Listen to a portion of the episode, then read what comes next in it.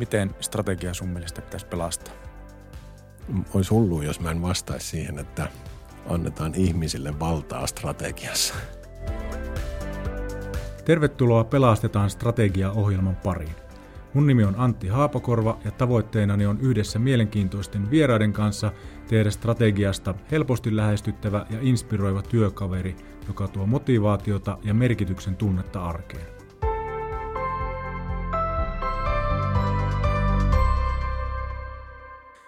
Avoimesta strategiasta puhuttaessa saattaa esiin nousta dilemma siitä, että vaikka strategiamatkalle sinänsä kutsutaan kaikki, ei prosessi kuitenkaan lähtökohtaisesti ole demokraattinen.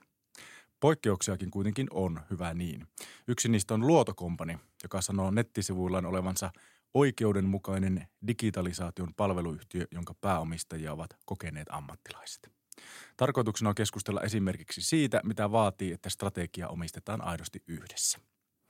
Ja mulla on vieraana Luodon perustaja, osakas ja toimitusjohtaja Tuomas Nousiainen. Oikein lämpimästi tervetuloa. Kiitos paljon. Kiitos kutsusta. Mukava, kun pääsit paikana. Meillä oli hersyvä tuommoinen ennakkokeskustelu tuossa, mutta ei mennä siihen. Ei mennä. Miten sulla on lähtenyt syksy käyntiin? Kiitos hyvin. Ihan mukavaa tekemistä työrintamalla ja vaikka pieni taantuma tässä ilmeisesti onkin päällä, niin pitää olla kiitollinen, että meillä on hommia riittänyt ja strategisia kumppanuuksia on saatu solmittua ja, joo. Ja sitten taas tuolla kotipuolessa niin me ollaan tosi iloisia, että 3-vuotiaalla tytöllä, jolla on ollut kuumekouristuksia, niin tuntuisi, että alkaa lääkitys löytymään. Niin sehän on aina, voisiko sanoa, niin kuin tärkeiden asioiden joukossa. No todellakin. Ja kun aloitit tuosta, että on olette pystynyt navigoimaan tässä sumussa, mikä on niin kuin softayhtiöitäkin kohdannut, niin se on kanssa oikein mukava kuulla. Mikä siellä on ollut semmoisena niin kuin menestysreseptinä, että pystyy ehkä kulkemaan vähän niin kuin vastavirtaakin siltä kuulosta. Joo, mä uskon, että me tänään puhutaan siitä yhdestä reseptistä, eli asiakaskokemuksesta. Se on varmaan yksi kulmakivi. Ja sitten toinen on, että kyllä meillä kävi sillä tavalla tuuri, että me tultiin ulos tai markkinoille 2017. Että meillä oli niin kuin tässä 6 vuotta kuitenkin aikaa rakentaa kumppanuuksia ja nimenomaan strategisia kumppanuuksia, mutta tänään varmaan näistä aiheista puhutaan. Jes. Tuo oli jo hyvä tämmöinen tiiseri tuo. Kyllä.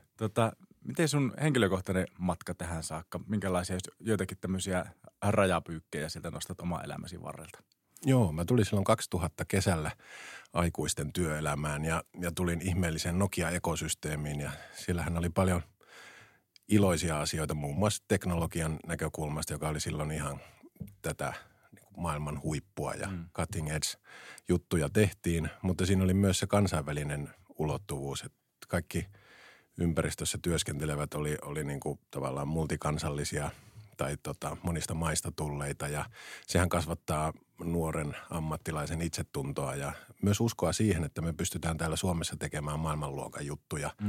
Ja näillä itsetunnoillahan me perustettiin sitten yhtiö tai alettiin yrittäjiksi ja siinäkin oli onnellinen tarina monella tapaa. Exitin kautta päädyttiin sitten pörssiyhtiöön.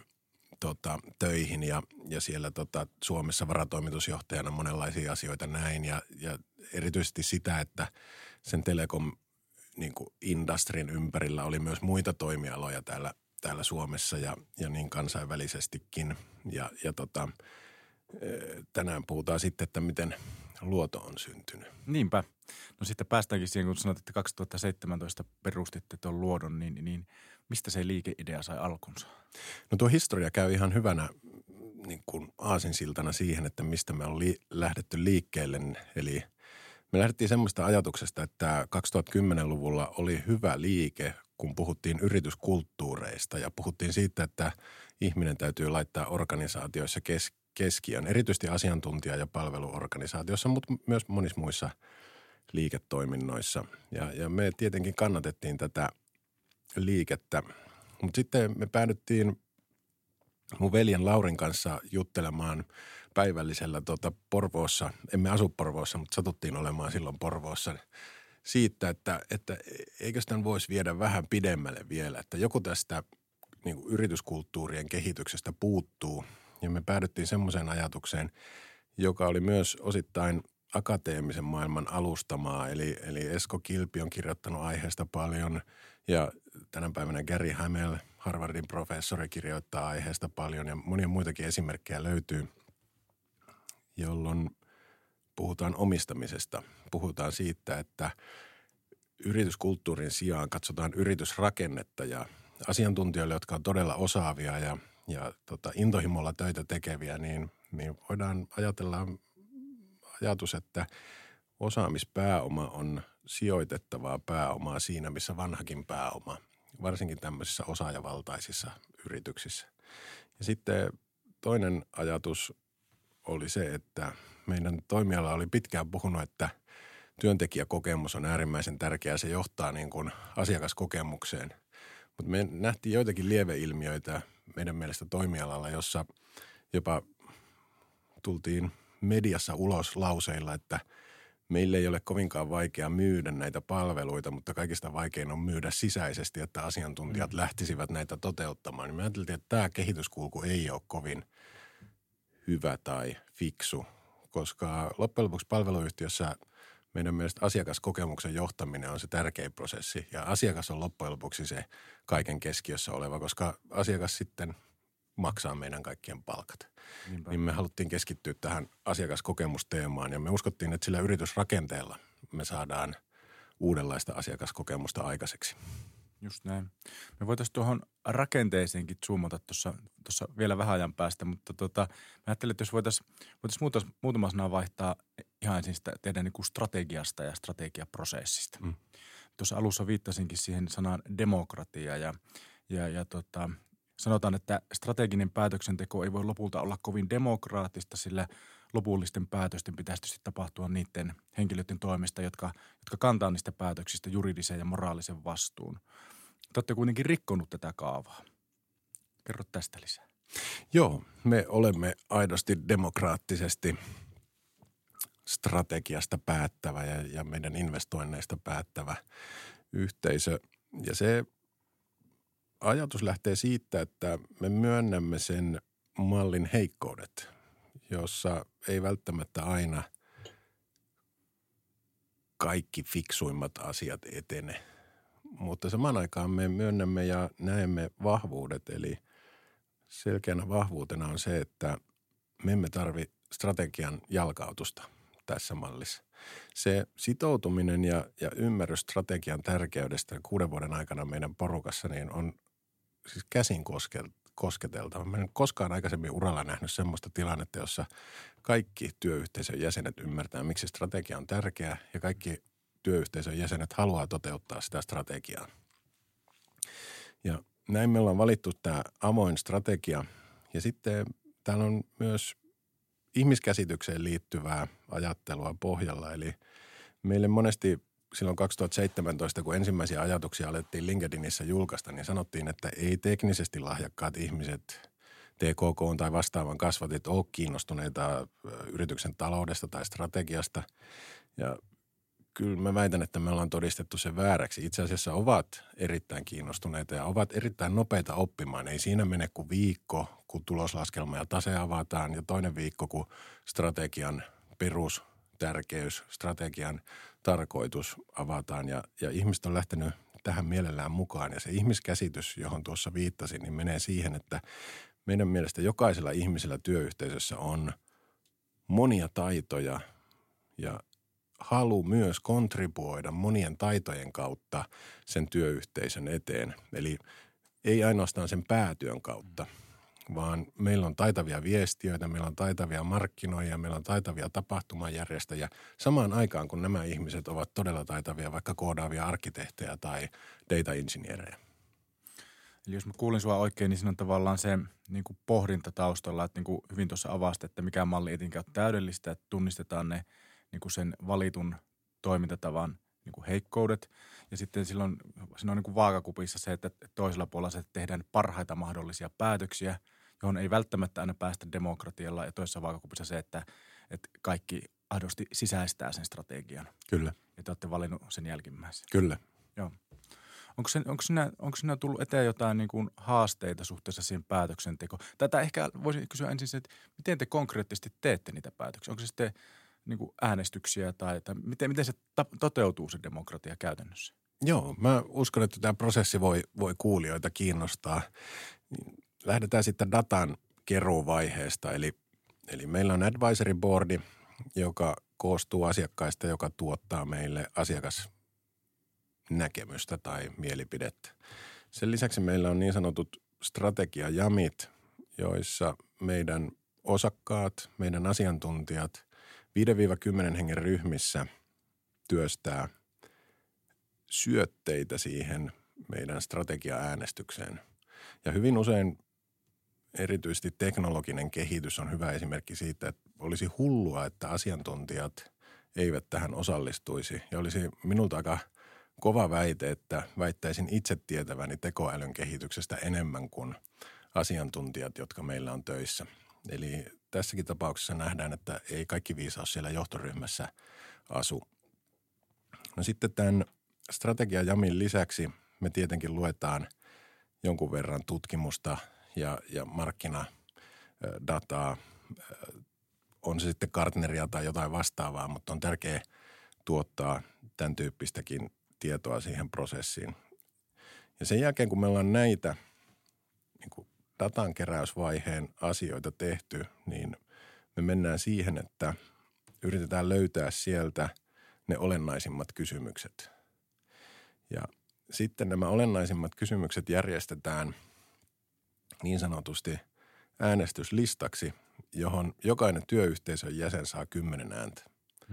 Ja mä voin antaa 10 yhdelle. Joo. Tai sitten mä voin antaa 2 tai 3 tai niin edespäin. Ja niin karusti kun demokratiassa kuuluukin, niin sanotaan 3 tai 4 eniten ääntä saanutta lähtee implementointiin tai investointikohteiksi. Joo. Tuo kuulostaa hyvältä ja minusta tuommoinen ikään kuin painotettu äänestäminen on metodina tosi hyvä. Mainitsit nämä olennaiset kysymykset, joita nostetaan sinne äänestyslistalle. No, pystytkö antaa jonkun konkreettisen esimerkit, minkälaisia juttuja tai teemoja siellä on ollut? No meillä on nyt tällä viimeisimmällä on hyvä aika tehdä tämä podi, kun tämä on ihan 3 viikkoa sitten sulkeutunut tuo meidän äänestys, niin otetaan tekoälystä esimerkki, niin me ilman muuta IT-ammattilaisina satsataan tekoälyn työkalujen haltuunottoon, koska se vaikuttaa meidän tuottavuuteen ja monella tapaa se on niin kuin itsestäänselvä valinta. Mutta rinnalla voidaan kysyä IT-yhtiöltä, että kuinka paljon haluatte panostaa AI-arkkitehtuuriin tai kielimalleihin tai vektoritietokantojen niin kuin osaamiseen, että mennäänkö markkinan etukenossa vai seuraillaanko? Niin tämä kysymyspari esimerkiksi oli meillä äänestyksessä ja ylivoimaisella äänienemmistöllä tämä jälkimmäinen vaihtoehto voitti. Eli me investoidaan tällä hetkellä markkinan etukenossa siihen, että meillä olisi AI-arkkitehtuureihin kyvykkyyksiä. Sitten jos vielä toisen esimerkin antaa, niin asiakaskokemus esimerkiksi on semmoinen, mihin me ollaan satsattu joka vuosi ja niin satsataan jatkossakin. Mutta tyypillisessä vähän vanhemmassa rakenteessa harvoin asiantuntijat lähtee käymään debattia esimerkiksi asiakaskokemuksen tai sen niin kuin yrityskulttuurin näkyvien tai ulkoisten asioiden välillä. Siis kysytään vaikka, että haluaisitko työsuhdepyörän tai pitäisikö meidän järjestää tällaisia tai tommosia niin kuin tapahtumia, niin nämä on niin kuin lisää minulle työntekijänä. Minä äänestän ilman muuta niiden puolesta, mutta minä en välttämättä pääse käymään debattia, että olisiko minun oman osaamispääoman kannalta hyödyllisempää itse asiassa se, että me ei laiteta työsuhdepyöriin tai tällaisiin niin kuin ulkoisiin asioihin investointipanoksia, vaan investoidaan minun osaamiseen niin asiakaskokemuksellisesti kuin vaikka tekoälyn osaamisen näkökulmasta. Niin ehkä meidän kokemus on se, että ihmiset tekee itse asiassa hyvin rationaalisia päätöksiä. Joo.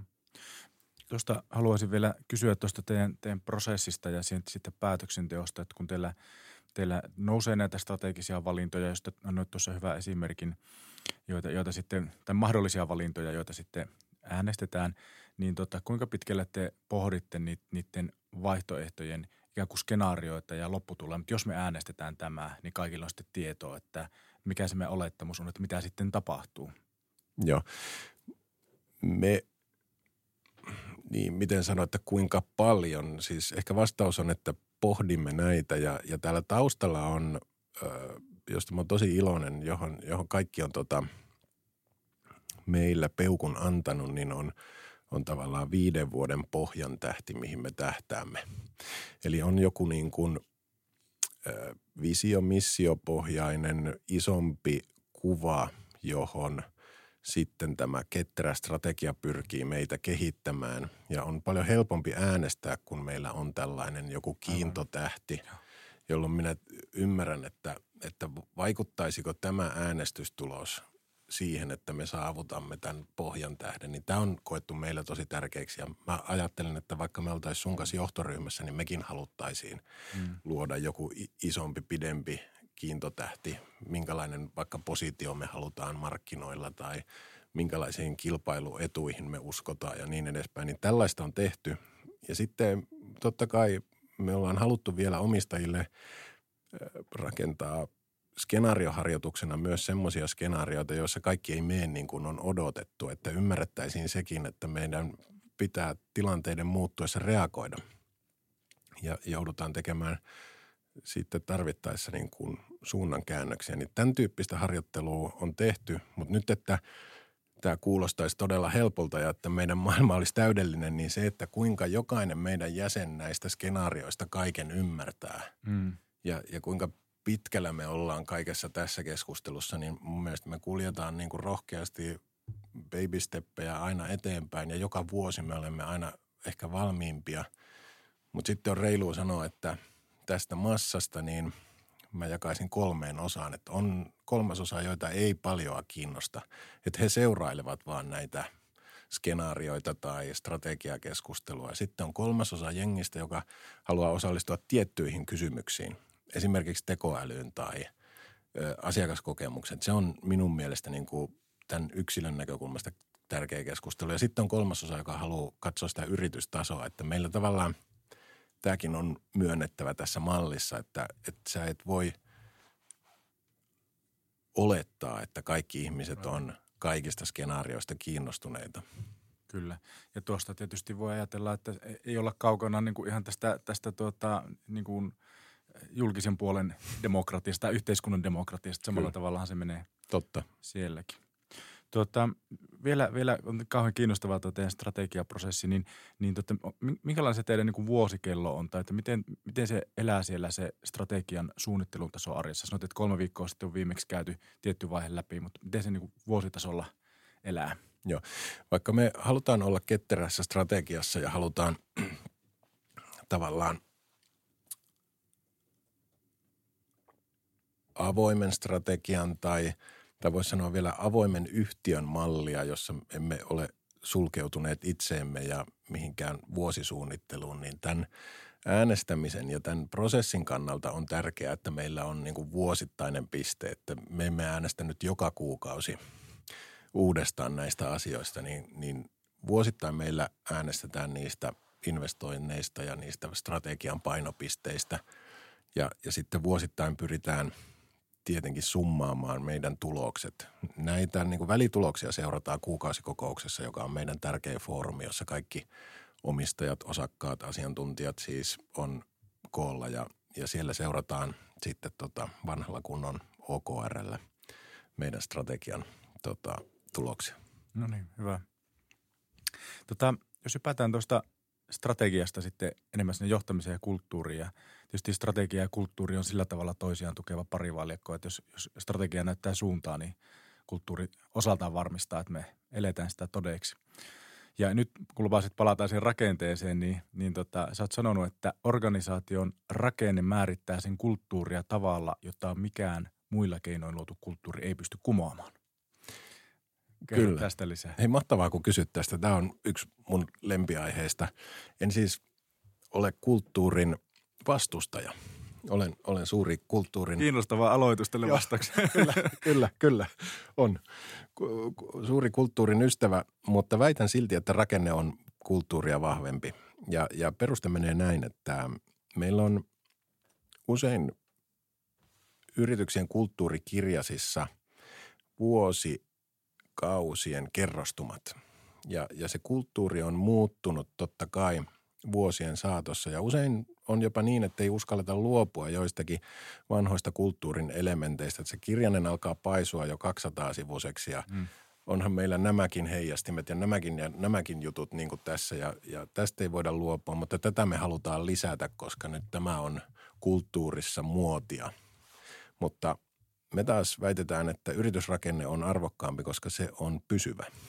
Ja vaikka tulee uusia ihmisiä tai tulisi niin kuin kulttuurista toisella tavalla innostuvia ihmisiä, niin sitä rakennetta ei pystytä muuttamaan siis ihan osakeyhtiön lainkaan näkökulmasta, koska siellä on tietty omistus- ja päätöksentekorakenne. Ja me uskotaan, että siinä on vahvuus, koska sä voit luottaa silloin siihen sun työyhteisön tietyn tyyppiseen toiminnan pysyvyyteen. Joo. Ja sitten kun tämä on siellä pohjalla, tämä kivijalka on valettu ja se on 100% läpinäkyvä. Sulla on itse asiassa omistajana oikeus kaikkeen tietoon, dataan ja erityisesti siihen talousdataan niin kuin ihan lainkin mukaan, niin se rakentaa sen luottamuksen siihen, että me voidaan kehittää sitten niitä kulttuurillisia ilmiöitä, jotka voivat muuttua sen päälle. Me puhutaan, että rakenne on se kivijalka ja kulttuuri on sitten se hieno talo sen kivijalan päälle. Tämä on kiinnostava näkökulma ja tuolla tavalla, kun sen juttelet auki, niin on helppo niin kuin nyökytellä tässä. Olisi kiva kuulla vielä sitä teidän rakenteesta lisää. Teillä on ytimessä tämmöiset 20 hengen solut. Miksi? Ja sitten edelleen on ymmärtänyt, että ne on aina erillisiä niin osakeyhtiöitä. Miksi just tämä solukoko ja miksi ne on erillisiä yhtiöitä? Joo. Me lähdettiin silloin 2017 semmoiseen aikaan liikkeelle, että me oltiin väärin sanoa pakotettuja, mutta ehkä ohjattuja tällaiseen ratkaisuun.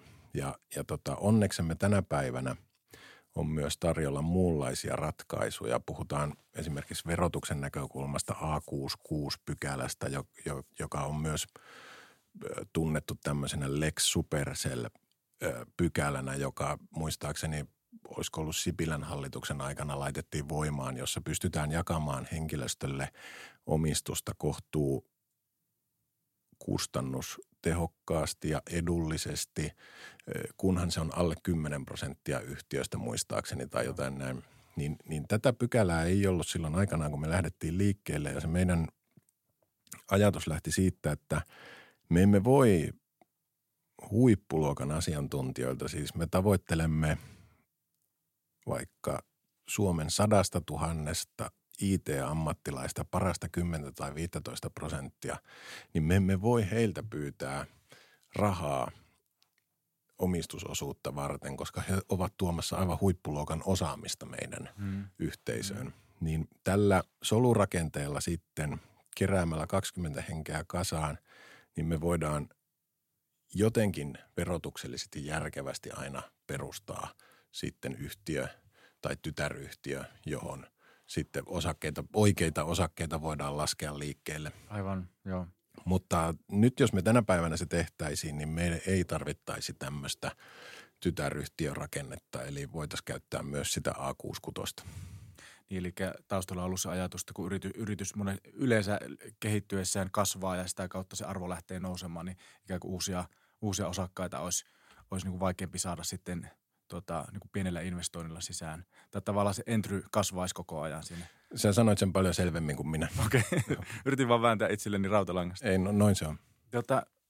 Pystyykö teillä olemaan työntekijä ilman, että on omistaja? Ei.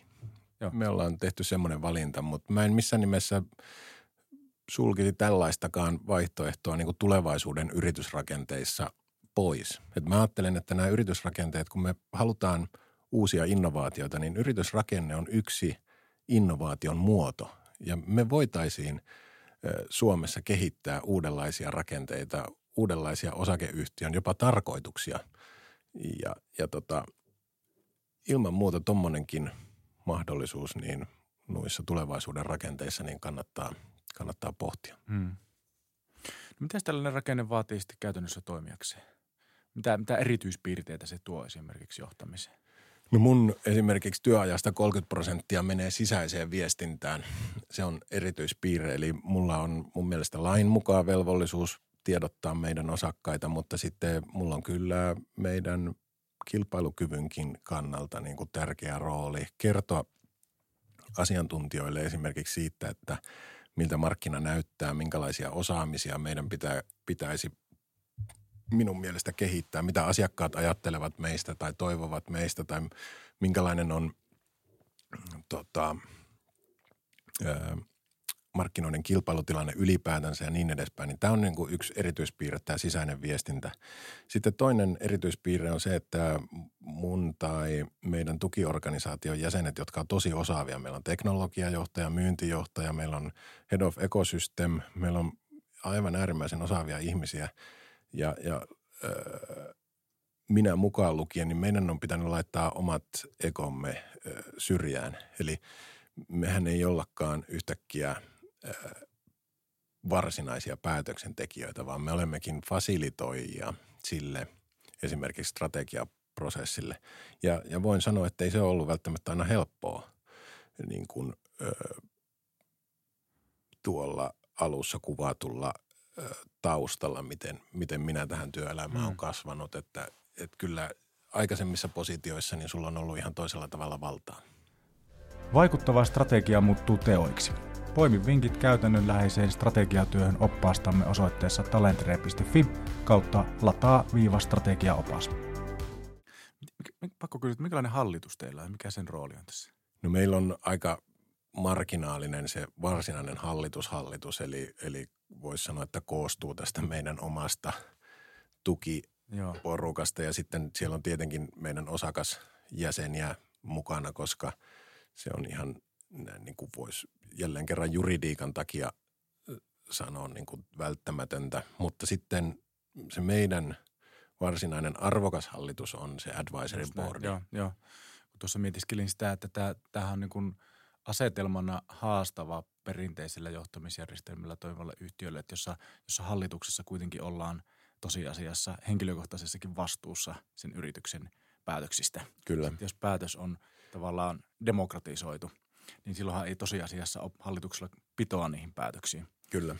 Niin se asetelmana olisi jännä. Kyllä, ja mä haluaisin ehkä tuohon sen verran kommentoida, että niin kuin meistä täytyy ymmärtää se, että minä puhun nyt käytännön toiminnasta. Sitten se juridinen puoli on meilläkin järjestetty sillä lailla, joka on meidän asiakkaillekin tärkeää, että tiukassa paikassa niin me tukiorganisaation jäsenet omaamme tavallaan osakeyhtiön näkökulmasta niin kuin äänienemmistön, että me voimme tehdä ne päätökset, jotka on tehtävä, Joo. jos on jotain asioita. Ja me emme voisi solmia top 500 yhtiöiden kanssa sopimuksia, jos he ei tietäisi, että meillä on sitten lopulta se porukka, joka tekee sen päätöksen Joo. tai kantaa sen vastuun tai on huolehtinut vastuuvakuutuksista ja niistä asioista. Niin tämä tavallaan, mitä minä kuvaan, on se aito käytännön arki ja sitten on erikseen vielä, me voitaisiin katsoa sitä, että miten se juridisesti se rakenne toimii.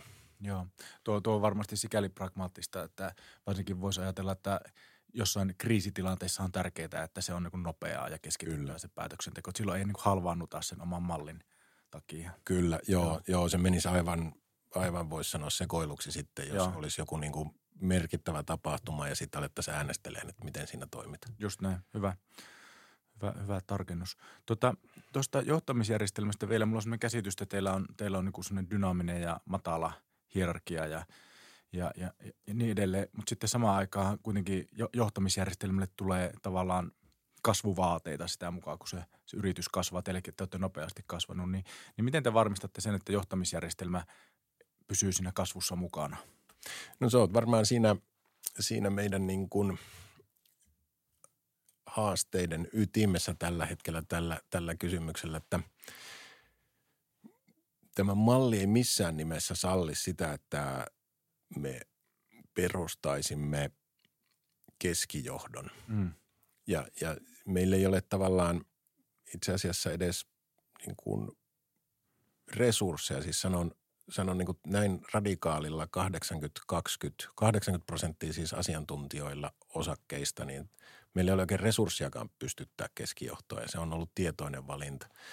Mutta samaan aikaan sitten kasvussa tietenkin niin me tarvitaan erilaisten asioiden johtamista. Että vaikka strategia on avoimesti äänestetty tietynlaiseksi, niin sitten jonkun täytyy kuitenkin niin kuin aikaisemmin on todettu fasilitoida ja viedä niitä asioita eteenpäin.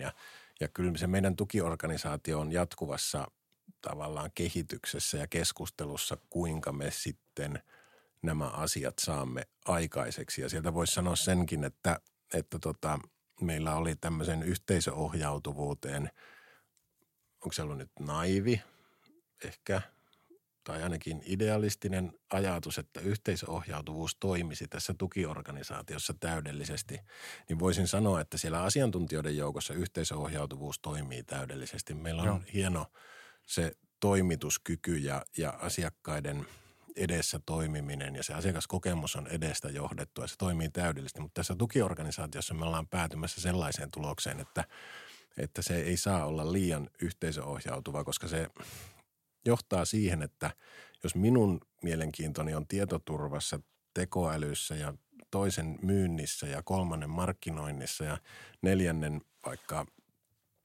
hallinnon kehittämisessä, niin me ei voida aivan kaikkia näitä striimejä yhteisöohjautuvasti ajata, jolloin me päädytään siihen, että priorisoidaan ja johdetaan itse asiassa sitä vähän perinteisemmällä mallilla sitä tukiorganisaatiota. Ja me kamppaillaan ilman muuta tämän kysymyksen kanssa, mutta tulisi oikea kuva tästä mallin edusta, niin silti asiantuntijamme ja kyllä mä uskon, että meidän tukiorganisaatiokin taputtaa sen puolesta, että meillä ei ole semmoista keskijohtoa, joka vie viestiä ylhäältä alaspäin ja alhaalta ylöspäin, vaan me ollaan itse asiassa hyvin lähellä asiakasta ja hyvin lähellä sitä asiantuntijaa. Me ollaan todella niin kuin nopeasti reagoiva kalaparvi johtuen tästä rakenteesta. Joo. Johtamisjärjestelmästä sitten, jos tehdään luuppi takaisin sinne strategiaan ja sen seurantaan. Sä puhuit tuossa siitä, että teillä on vanha kunnon OKR käytössä. Se on minusta hauskasti ilmastu, kun se on tietysti softayhtiöissä, se on varmasti vanha kunnon, niin sitten saattaa olla, että joillakin muilla toimialoilla se on ehkä uusia tämmöinen trendaava työkalu. Mutta pitkäänhän se on ollut niin kuin käytettävissä. Mainitsit edelleen, että kerran kuukaudessa käydään sitä strategian toteutumista läpi. Kuka teillä omistaa sen strategiaprosessin ja voitko kertoa vähän tarkemmin vielä tästä strategian seurannasta? Joo, mä olen omistaja tälle strategiaprosessille ja mä olen myös tämän avoimen strategian suuri fani. Mä oon sitä Henri C. Sporowkin kirjoituksia jo ajat sitten tuolla Stanfordissa opiskelleena lukenut, niin minä sen omistan ja minä sitä fasilitoin, mutta ymmärrän samaan aikaan oman rajallisuuteni siihen niin kuin kontribuutioon. Ja siitä on ollut tosi iloinen, että jengi on lähtenyt kontribuoimaan siihen ja sitä ei ole koettu silleen, että kuunnellaan toimitusjohtajatyyppisenä. Ja nyt sitten kun sä kysyt, että miten sitä seurataan, niin kuukausittain sitten tosiaan kuukausikokouksissa niin on tosi tärkeää, että niihin valittuihin kohteisiin annetaan sitten arvio siitä kehityksestä ja se on taas joukkoistettu sillä lailla, että mitä tulee teknologiaan ja osaamisen kehittämiseen, niin meidän teknologiajohtaja Tuukka Murto kertoo sen puolen edistymisestä ja sitten mitä tulee vaikka asiakaskokemukseen, niin se mun mainittu veli Lauri Nousiainen kertoo sen edistymisestä ja niin edespäin. Ja se olisi multa taas liian paljon vaadittu, että minä taas esimerkiksi sen seurannan ja implementoinnin osalta olisin kaikesta vastuussa. Joo, kyllä. Kulttuurista muutama sana. Sä kuvasit tuossa aiemmin hyvin sitä, että teidän näkemyksen mukaan rakenne on ensin se kivijalka siellä pohjalla ja sitten sen päälle sitten tulee kulttuuri. Miten te johdatte sitä kulttuuripalikkaa sitten? Ja mihin suuntaan? No täällä me päästään sinne yhteisöohjautuvuuteen. Me jotenkin uskotaan, että se kulttuuri ei ole enää 2020-luvulla johdon tai HR:n asia, vaan se on itse asiassa niin sanotusti kaikkien asia ja erityisesti rivien asia. Jotta kulttuuri syntyy pysyväksi, niin meidän mielestä se pitää nousta joukosta se kulttuurin kehittyminen. Ja annetaan tästä vaikka esimerkki.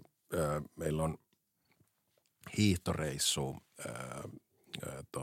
tärkeä vuosittainen hiihtoreissu porukalla, niin kukaan tukiorganisaatiossa ei tätä ideoinut, vaan se nousi omista joukoista ja sinne osallistuu ainoastaan hiihdosta kiinnostuneet porukat. Tai sitten tässä osaamisen kehittämisen näkökulmassa, niin en minä olisi viime kuukausikokouksessa esiteltyä työkalua osannut kulttuurillisesti niin kuin tuoda meidän kuukausikokouksen agendalle, missä Timo esitteli hienosti, kuinka meidän alalla vaikea backend-kehitys niin kuin visualisoidaan asiakkaalle näkyväksi, joka on hyvin abstraktia, niin me uskotaan tähän yhteisöohjautuvuuteen, eikä sekään ole ollut missään nimessä helppoa. Eli nyt, että annetaan vaan ihmisille vapaus, niin kyllä usein meilläkin tulee semmoisia, että tämmöinen olisi kiva, mutta kukas lähtee tätä viemään eteenpäin, niin ei sitten löydykään sitä siinä oman työn ohella kulttuurillista elementtiä edistämään. Mutta tästä huolimatta mä puolustaisin tätä näkökulmaa, koska ne ideat on helppo synnyttää ja niitä on helppo heitellä. Mutta se, että niistä ideoista tulisi timanttia, niin se vaatii juuri massan liikkeitä tai niin kuin sen massan ostamaan sen idean. Niin me mieluummin ajetaan sitä kulttuuria siihen suuntaan, että hyvä on. Tätä ei lähdetty nyt implementoimaan. Ehkäpä tämä ei ollutkaan niin tärkeä. Joo. Sain tuosta hyvän syötön lapaan. Mulla on tuossa Outi Sivonen tulossa myöskin tänään jututettavaksi. Ja en tiedä, missä järjestyksessä nämä vielä julkaistaan nämä jaksot, mutta tämä sanoit, että kulttuuri ei ole johdon ja HR:n asia. Se pitää nousta joukosta.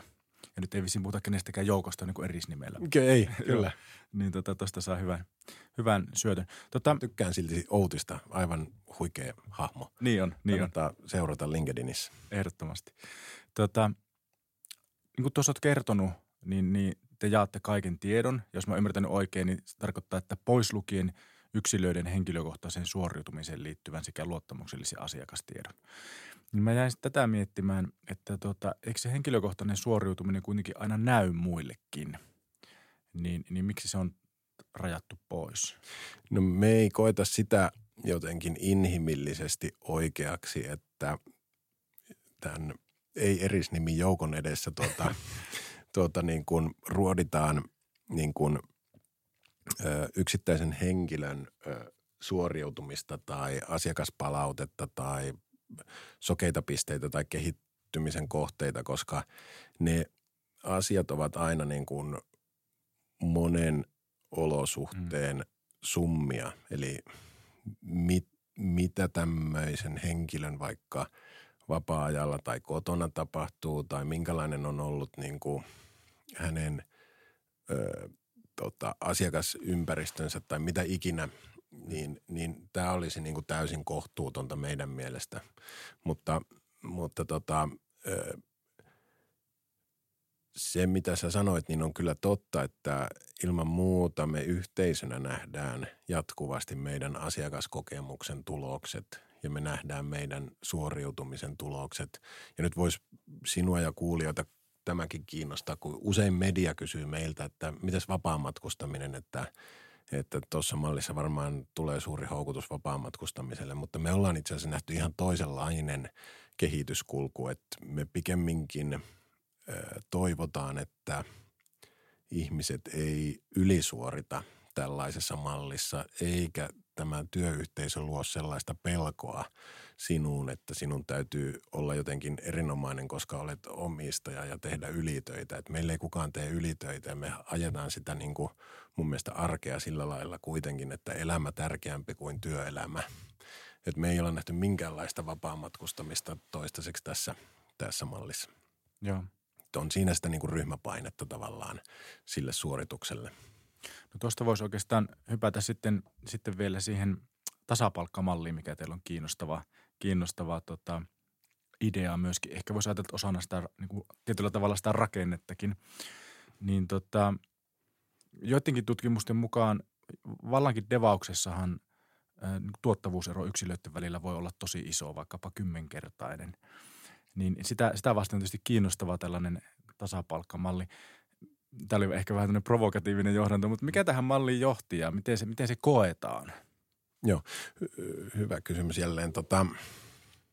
Lähdetään siitä, että mä aikaisemmin sanoin, että me etsitään sitä 100 000 IT-ammattilaisesta sitä parasta 10 tai 15%, ja nyt pitää sitäkin vähän luokitella, että siinä meidän luokituksessa korostuu myös asiakaspalvelutaidot, koska olemme palveluyhtiö, tämmöiset niin kuin sosiaaliset taidot ja niin edespäin, mutta lähtökohtaisesti tähän malliin on valittu se, että etsimme senioritason osaajia osakkaiksi, jolloin ne tasoerot on pikkaisen pienempiä kuin sellaisissa malleissa, jotka on hyviä malleja, jossa on niin kuin junioreita, senioreita ja kaikenlaisia niin kuin osaamisia sekaisin. Niin meillä on lähtökohtaisesti vähän ehkä tiukempi se seula, joka yhtiöön tulee töihin, mutta siltikin niitä tasoeroja on. Ja sen takia sun kysymys tasapalkasta on oikean suuntainen, että meidän tähänastinen kokemus on, että ihmiset hyväksyvät ne tasoerot ja kokevat itse asiassa sen sillä lailla, kun se on jo riittävällä tasolla, että minun ei tarvitse egoistisesti lähteä hakemaan sitä niin kuin johtotähden positiota esimerkiksi palkallisesti tai statuksellisesti. Ja itse asiassa ollaan onnistuttu kääntämään sen niin kuin joukkueajatteluksi. Ja tästä voisi antaa semmoisen esimerkin, että meillä on pari osakasta esimerkiksi vakavammin sairastunut tänä 6 vuoden aikana, niin miten joukkue toimi tässä tilanteessa? Niin oli silleen, että me maksamme heille tietenkin täydet palkat, vaikka eivät ole asiakastöissä, koska tämä olisi voinut sattua kelle tahansa meistä. Ja tämä joukkueajattelu mun mielestä tässä asiantuntijatyössä, itse asiassa tänä koneaikana on niin kuin äärimmäisen tärkeää, että jos me pystytään lietsomaan tai rakentamaan tiimityötä ja joukkueajattelua, niin ihmistä ei voi voittaa, ei edes tekoäly. Ja meidän ala on liian pitkään meidän mielestä mitannut yksilöitä. Eli meillä on edelleen, voisi sanoa, niin kuin kantava malli palveluyhtiöissä on vaikka laskutusbonusmalli, jossa niin kuin on joku pohjapalkka ja sitten sinun laskutuksesta annetaan joku tulos. Mutta jos mietitään sitten asiakaskokemuksen ja asiakkaan näkökulmasta, niin se ei välttämättä ole voittava malli. Koska voi olla niin, että mulla on kiusaus sanoa tilanteessa, jossa projekti etenee vaikka sieltä backend-kehityksestä frontend-kehitykseen, että kyllä mä voin sen frontendinkin hoitaa tässä samalla, koska minun yksilön etu on ehkä se. Mutta meillä taas joukkueena ei ole mitään kynnystä sanoa, että tuodaan Jouko tähän nyt niin kuin jatkamaan tätä projektia, koska hän hoitaa tätä paremmin kuin minä ja minä voin siirtyä johonkin seuraavaan projektiin. Puhumattakaan siitä, että tässä bisneksessähän aina on välillä odotteluaikaa ja tavallaan penkkiaikaa, niin se on taas siinä yksilöä mittaavassa mallissa, niin se on itse asiassa aika rankka sille yksilölle, joka ei välttämättä ole ollenkaan aiheuttanut sitä, että hän on projektin loputtua penkillä. Niin tämä joukkueajattelu on myös tässä palkka-ajattelussa, niin meillä voin aivan aidosti sanoa, että meillä ei ollut mitään haastetta sille. Ja itse asiassa johtamisen näkökulmasta tosi kiva, että ei tarvitse keskustella jatkuvasti palkankorotuksista. Totta, kyllä, niin on. No tuosta puhuit paljon tästä joukkoajattelusta ja sitten päästään vielä valmentamiseen luontevasti, niin sä oot sitä tuonut esiin, että teidän kokemuksen mukaan työntekijöillä on kiinnostusta suurten linjojen päätöksentekoon, jos heitä samaan aikaan valmennetaan strategiseen ajatteluun. Miten tämmöistä valmentamista voi tehdä? No siellä on sitä sisäistä viestintää, että jo ihan 2017 niin me oltiin kiitollisia, kun ensimmäisiä asiantuntijoita uskalsi meidän porukkaan liittyä. Ja se ei ollut muuten itse asiassa mitenkään helppoa. Tyypillisin kysymys oli sille, että tämä kuulostaa niin hyvältä, että missä tässä on se huijaus. mutta jo siitä ensimmäistä vuosista lähtien niin alettiin puhumaan siitä, että te olette metaforana hallitus. Te olette siellä katsomassa, että mihin me viedään tätä yhtiötä ja tyypillisesti yhtiöissä on tärkeää, että meillä on visio, meillä on missio, meillä on arvot ja meillä on strategia. Näitä asioita ne tarkoittaa. Lähdetään tätä viemään eteenpäin ja totta kai ne ensimmäiset meidän strategiat oli huomattavasti yksinkertaisempia kuin ne tänä päivänä on, niin me ollaan edelleen minun mielestä rohkeasti kuljettu askel askeleelta siihen suuntaan, että kaikki pysyisi mukana ja tämä strategiaymmärrys lisääntyisi organisaatiossa. Ja joka kerta, kun sieltä tulee nosto, joka liittyy strategisiin asioihin, niin sitä jopa niin kuin hyvin näkyvästi juhlitaan. Ja tästä voisin antaa esimerkin, että me ollaan tänä päivänä ekosysteeminen palveluyhtiö, niin tämä nousi meidän riveistä. Sauli Kotisaari sanoi, että mä tiedän Tonin ja Ismon, jotka suunnittelee yrittäjiksi alkamista ja he on kiinnostuneita meidän ajattelusta. Pitäisikö meidän tavata näitä henkilöitä ja löytyykin porukka, joka täydentää meidän palveluportfoliota, toimii samalla mallilla tänä päivänä ja tästä lähti meidän ekosysteeminen kehitys. Tänä päivänä meillä on 6 ekosysteemistä yhtiötä yhdessä samalla mallilla työskentelevässä meidän asiakkaiden parhaaksi. Niin tässä on hyvä esimerkki siitä, että Sauli ohjasi meitä ja meidän strategiaa tiettyyn suuntaan. Ja tällaista ajattelua me halutaan nurturoida jatkossakin meidän riveissä. Mä väitän, että me ollaan paljon vahvempia kuin se, että se olisi niin kuin johtoryhmän kontolla ajatella, että mitä seuraavaksi tapahtuu. Joo. Mä voisin tähän loppuun vielä kerräyttää meidät vähän sinne, mistä lähdettiin liikenteeseen. Puhuttiin sitä luodosta ja softabisneksestä ja näin, niin kauheasti kiinnostaa kuulla sinulta, kun katsot sitä aitiopaikata. Me ollaan nyt tässä marraskuun alussa 2023 tästä juttelemassa, niin tällä hetkellähän näyttää siltä, että softayritykset on ollut aikamoissa haasteissa. Niin mihin sä näet, että tämä on niin kuin menossa softayhtiöiden näkökulmasta tämä maailma ja markkina? Joo, mä ajattelen, että siinä on muutama tavallaan suuren muutoksen trendi tulossa. Kyllä tämä AI meitä muuttaa ja tuo meidän tavallaan tuottavuuteen lisää. Se on jo nyt selvää.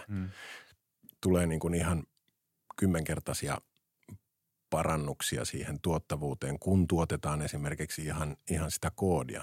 Mutta samaan aikaan se ei ole niin suuri muutos, koska tälläkin hetkellä asiantuntijat eivät kokoaikaisesti koodaa, vaan puolet työajasta on liiketoiminnan ymmärrystä, suunnittelua, arkkitehtuuria, monenlaista muuta työtä. Ja tämä tulee synnyttämään pullon kaulan, kun tämä koodin tuotanto itsessään ja sen tuottavuus paranee, niin nimenomaan sinne suunnittelupuolelle. Eli tämmöinen meidän alalle tuttu rooli kuin product owner, niin heillä tulee olemaan kiireiset ajat, tulee olemaan hyvin keskeisessä roolissa, jotta me saadaan suunniteltua asioita sinne niin sanotusti tuotantoon. Tämä on yksi muutos, joka me nähdään. Ja sitten kun puhutaan palveluyhtiöistä, niin mun mielestä toinen muutos on tietenkin se, että palveluyhtiöiden on aika laittaa asiakaskokemus kuntoon ja asiakaskiöön. Eli meillä on ollut nousukaudessa sellainen tendenssi, että kilpaillaan työnantajakuvalla ja työntekijöistä. Ja tämä aika on väistymässä. Se ei riitä enää, että sä oot hyvä rekrytoija, vaan nyt sun pitäisi tuottaa hyvää asiakaskokemusta ja palvella sinun asiakkaita maksimaalisella tavalla. Ja sitten varmaan kolmanneksi pitää nostaa tuo jatkuva osaamisen kehittäminen, että on paljon semmoisia yhtiöitä, jotka eivät satsaa ollenkaan osaamisen kehittämiseen. Voisi olla vaikka jopa tämmöistä, niin kuin puhutaan tyypillisesti CV:n välitystoimintaa, että siellä ei ole minkäänlaista funktiota siihen itse osaamisen kehittämiseen, mutta kun tavallaan teknologia kehittyy ja markkina kehittyy ja itse asiassa geopoliittisestikin tapahtuu kaikenlaisia muutoksia, niin sellaiset organisaatiot, jotka pystyy tässä kehityksessä pysymään mukana ja jotka investoivat siihen, että ollaan valmiita niihin muutoksiin, niin ne menestyy, mutta ei enää sellaiset yhtiöt, jotka on tavallaan laiminlyönyt tämän tyyppisen toiminnan kokonaan. Niinpä. Viimeinen kysymys. Ollaan tässä Pelastetaan strategia-podcastissa, niin miten strategia sun mielestä pitäisi pelastaa? Olisi hullua, jos mä en vastaisi siihen, että annetaan ihmisille valtaa strategiassa. Mun on pakko puolustaa tätä näkökantaa myöntämällä myös sen, että siinä on omat haasteensa. Ja strategia pelastetaan sillä, että haetaan sitä dataa laajemmalta joukolta niin asiakkailta kuin organisaation eri jäseniltä ja pyritään muodostamaan niin kuin holistisempi kuva siitä, että mihin suuntaan meidän pitäisi mennä. Ja sitten taas teknologia-alan edustajana niin laittaisin kyllä vektoritietokannan pystyyn ja AI:n tukemaan sitä strategian muodostusta. Ja nyt tämä vektoritietokanta, joka ei ole joillekin kuulijoille tuttu, niin on semmoinen, että me ajetaan organisaation sisäiset datat sinne ja sen ei tarvitse olla siis auki niin sanotusti palveluntarjoajalle. Sinä et niitä datoja sieltä menetä, mutta me päästään vähän niin kuin kysymään siltä tietokannalta sitten, että mitä mieltä sinä olet mistäkin asiasta, niin kyllä mä uskon, että tälläkin on tulevaisuuden strategian muodostuksessa erittäin merkittävä rooli, että meillä on teknologia-avusteinen ja dataan pohjautuva niin kuin tuki niille meidän päätöksille. Ja mä uskon, että tulevaisuudessa Luodossakin niin tämä voi vaikuttaa äänestystuloksiin. Aivan, joo. Eli kiteytettynä annetaan ihmisille valta erityisesti joukolle. Kyllä. Ja tässä tapauksessa joukko voi olla se AI. Kyllä. Voi, joo, tuo voisi ollakin hyvä nimi. Yes, hyvä. Hei kiitos. Kiitos tosi paljon, että sain sut vieraaksi tähän. Iso kiitos kutsusta. Pelastetaan strategia on yhteisö, joka edistää ymmärrettävää ja arjessa näkyvää strategiatyötä.